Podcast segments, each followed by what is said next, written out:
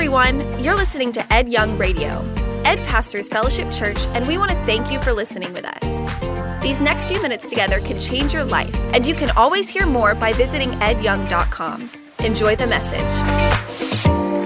A mom looked at her daughter's best friend and noticed an Asian tattoo on her back. She said, I didn't know you had a tattoo. And she said, Well, yeah, it's brand new, but please don't tell my parents. The mom goes, I'm not. But she said, I've got to ask you, what does this Asian symbol mean on your back? The girl replied, Honesty.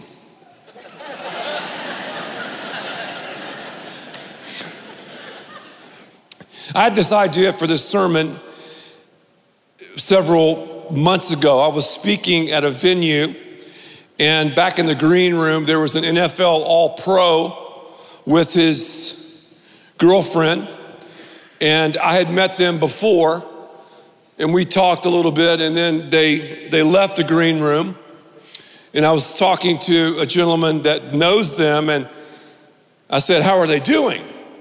He said, Oh, it's typical. I go, What do you mean typical?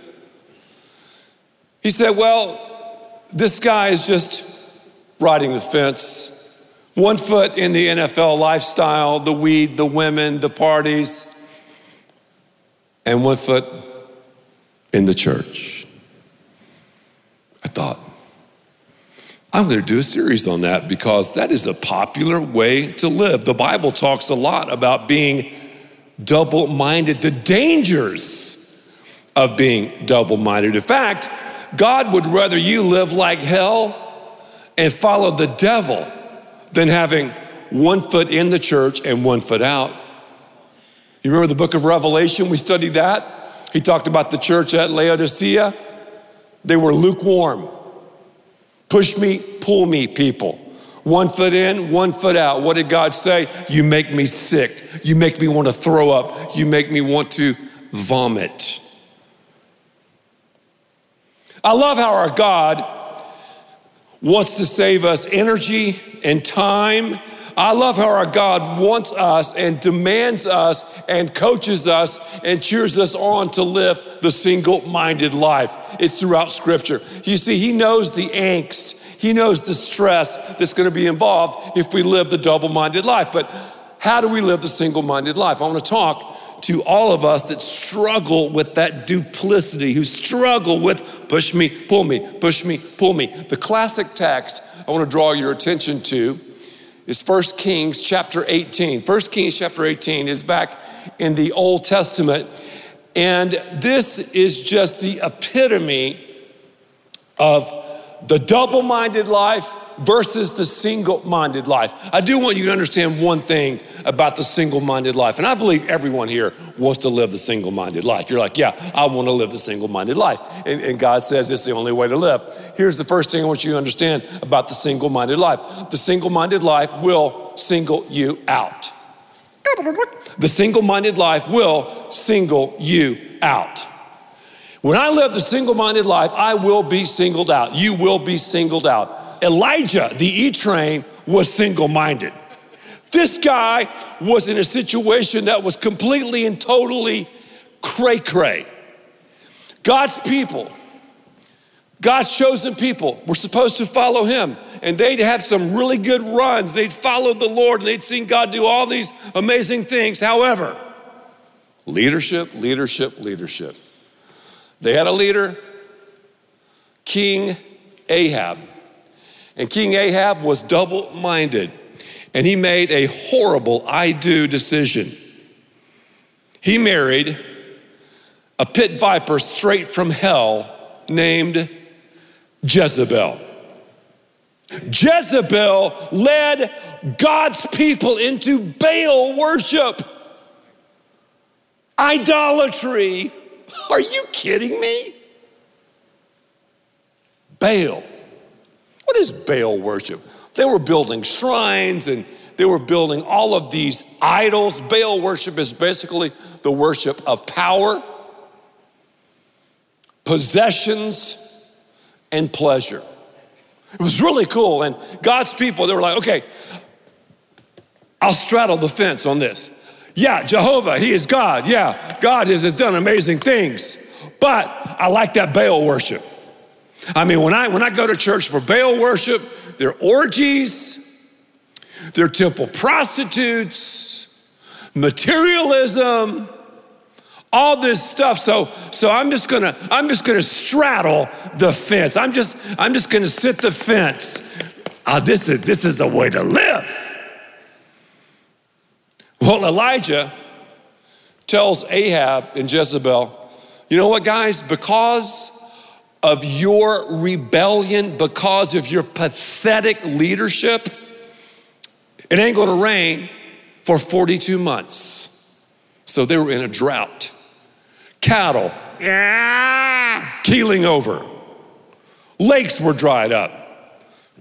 So we have this epic battle, this, this, this, this meeting when Ahab and Elijah go toe to toe. When I was playing basketball at Florida State University, and I talk about this a lot because it was very significant in my life, I was the only Christian on our team. Oh, I was singled out. Are you kidding me? Traveling around the nation with a bunch of hellions. Oh, my freshman year, made fun of me, abused me, this and that. Yet the next year, my sophomore year, something strange happened. I felt the pivot. They began to ask me about situations, they began to talk to me about their problems. One even said, You know, there's something different about your life single mindedness. So I'm not going to lie to you up here. I'm not going to say it's the easy life. The Christian life is called in the Bible a war, a race, a wrestling match. You see, we're warriors. We're not to be double minded. So Elijah meets with Ahab and goes, Hey, Ahab, you're this problem here. You're the reason why this drought is taking place. And here's what Ahab did. He, he, he, he did what I love to do when I'm confronted. He pointed the finger at blame. That's what Ahab did. You know what Ahab said? This is, this is sick, man. Here's this guy living in sin, took the entire nation away into Baal worship because of a wrong I do decision. He's blaming the E train, Elijah, for what's happening. I lived in a dorm that had a lot of people at Florida State. I was on full scholarship. We had maid service, food. There was even a full bar at the bottom floor in our athletic dorm. That's a whole nother story. No wonder we got in trouble with the NCAA. Anyway, only three people. Only three people in the entire dorm went to church. And I was one of those three.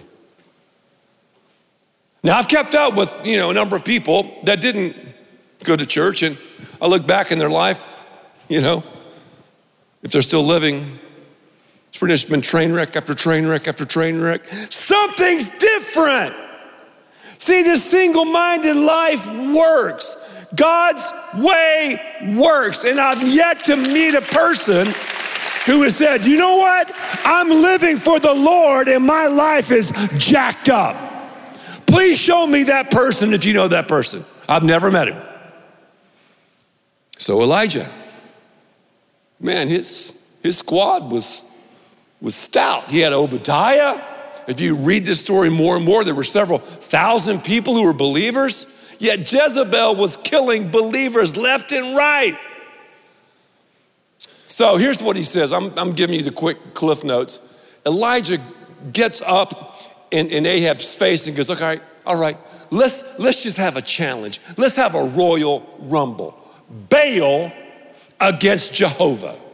Your God, you and Jezebel's God against my God. And I'll tell you what we'll do. We'll go to your home field, Mount Carmel. That's right. That's that's Baal worship's home field, and we'll and we'll play you guys. And I'll tell you what, you go ahead and be on the receiving team. You build an altar for Baal, then you pray. and you say, Baal, answer by fire. If Baal answers by fire, Baal wins. But if Jehovah God, if the Lord answers by fire with the altar I build, we win. And Ahab's like, man, I'll take that deal all night, all the way to the bank. So that's what happened. Single mindedness singles you out. But notice this single mindedness sends a message. Because when this deal happened, what do you think happened? Ahab sent a message out to the entire nation. I've been to Mount Carmel, 1,742 feet high. I've been right there numerous times as I've traveled to the Middle East. It is a epic spot, a beautiful spot. The acoustics are ridiculous. So that's where the whole thing went down. 1 Kings chapter 18, verse 20. So Ahab sent a message among all the sons of Israel and brought the prophets together at Mount Carmel. 850 prophets of Baal. Baal will incarcerate you because, see, Baal worship is in effect right here. Baal worship is in effect in Miami. Baal worship is in effect in Europe because we have many watching from Europe on our, on our online church, online campus. Baal worship, power? Are you kidding me? Possessions? Pleasure? Oh, yeah. Some are like, oh, this is so barbaric. I can't believe this. I mean, Baal worship. Who would be that? Who would be that crazy? Who would be that overt? Just look around. So they had the showdown at Baal Field. that was good. Yeah, at Baal Field. So they built their altar, the prophets of Baal. Jezebel was right there giving them hell. Poor Ahab, what do you want, honey? I mean, you know, totally dominated, emasculated. So all these prophets build this altar and they start freaking out, man, doing all of this stuff, dancing, praying for fire, cutting themselves. For nine hours they did this. Are you ready for that? And Elijah is just watching them. And this is very interesting. Do you know trash talking was invented in the Bible? Elijah starts trash talking to Ahab, Jezebel, and the prophets of Baal.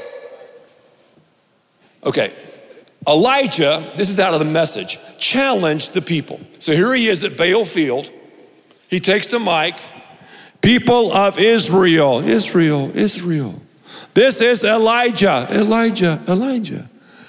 And he just says this Elijah challenged the people. How long are you going to sit on the fence? Fence, fence. If God is the real God, God, God, follow him, him, him. If it's Baal, follow him, him. Make up your minds, minds, mind, mind. Nobody said a word. Nobody made a move. These are God's chosen people. Double mindedness, back and forth. Push me, pull me. How long will you waver? I want to ask you the same thing between two opinions. Seriously, how long are you going to sit on the fence. As I look at this text, you know, until we know what the problem is, we'll not be able to solve the problem. And those who are double minded, look at our culture. What do they do? They just concentrate on the consequences. They never get to the problem because they don't know the problem. They don't. And that's the double minded life. You'll never understand the issue if you live the double minded life. So, single mindedness singles you out, number one. Number two, single mindedness sends a message. What message are you sending with your life? People are looking at you, they're looking at me. And also, too, single mindedness creates margin. It simplifies our life. Look at the prophets of hell, of Baal. Worn slap out, nine hours, dancing and cutting themselves and screaming and praying. Baal, answer us! Baal, answer us! Worn out. You want to be worn out? Live the double minded life. Worn out. About a decade ago, I had dinner with a multi billionaire. And during the dinner, at his home, you know, the butlers and everybody, the whole thing. I just really, because I had known this guy for a while, I really felt led to kind of look at him and say, you know, choose this day who you're going to serve. Stop riding the fence. I just felt led to do it. I knew it was a God thing, so I started having this conversation with him. Heavily involved in Baal worship, this guy. Super powerful. He began to weep, dropped his head. The guy was in a mess. And he began to describe his life.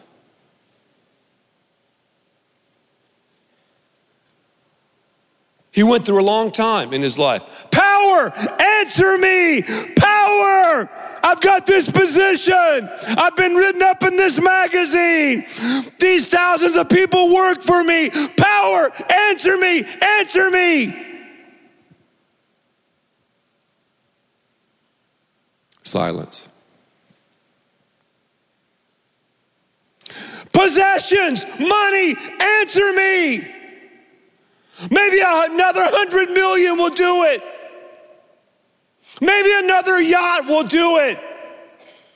Maybe another house will do it. Answer me, answer me. Nothing. Maybe pleasure is it. Another high price call girl, another orgy, another porn star. Yeah, that'll do it. Another conquest. Yeah, sex is the answer. That'll do it.